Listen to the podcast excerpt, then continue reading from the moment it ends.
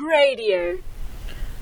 Because we were born into an anxiety driven world, we have to grapple with the attacks of stress every moment of our lives.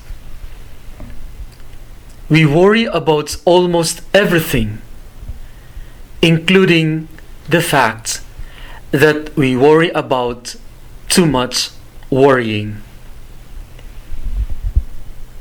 How do we stop then from worrying and start living?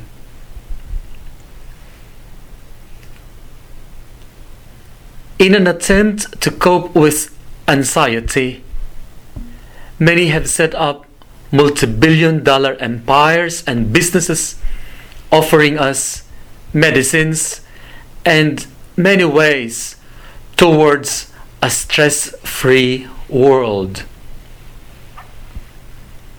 Some turn to meditation, hoping to control one's consciousness through techniques that leads to quiet and tranquility. But those who are not able to cope enter into depression and not finding lights at the end of the tunnel, many commit suicide as the last recourse.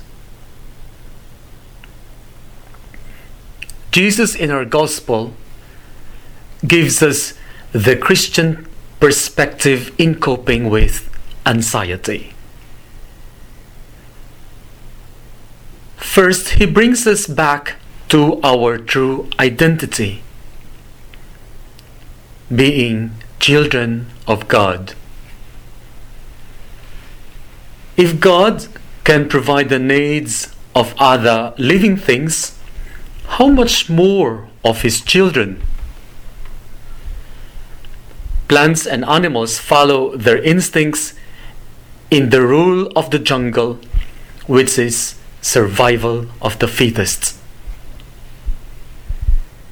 In the modern jungles of humanity, we are beset with anxiety for our own survival. If our parents know how to provide the needs of our families, how much more of our Father who provides the needs of his children?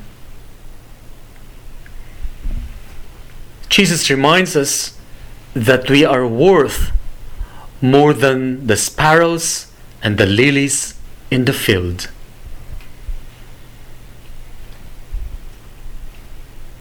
Relying on the providence of God does not mean passivity or being unconcerned because we might be tempted to think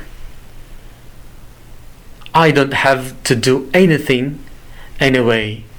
God is there and He will provide. The other extreme would be to do everything on our own as if we don't need the help of God. This has been the belief of those who do not embrace any religion because of self sufficiency. The deification of the self has always been the aim of those who think they can keep up with life even without any relationship with God.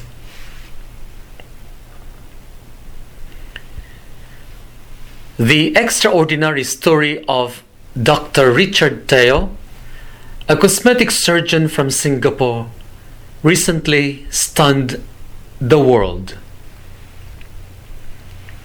He was very anxious about his life, so he strived to be better than the rest until he achieved fortune and fame. Truly a remarkable example of a man who built up his personal empire without God.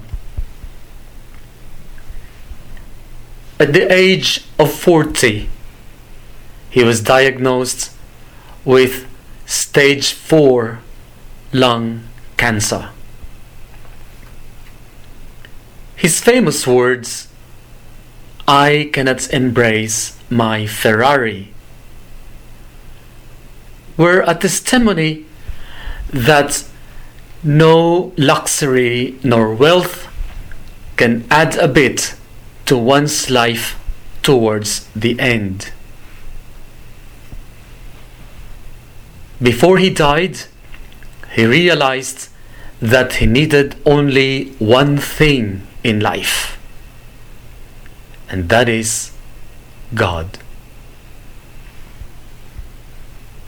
As Christians, there is only one thing we should worry about to lose God. With God, we can do everything. With God, we can have everything more than we can ever imagine.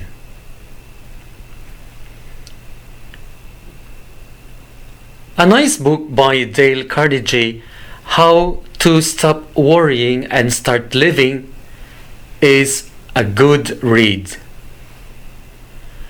But let this beautiful poem of Saint Teresa of Avila be our prayer when we start worrying. Let nothing disturb you. All things pass. God never changes. Patience attains all that strives for. He who has God finds he lacks nothing. God alone suffices. radio.org.au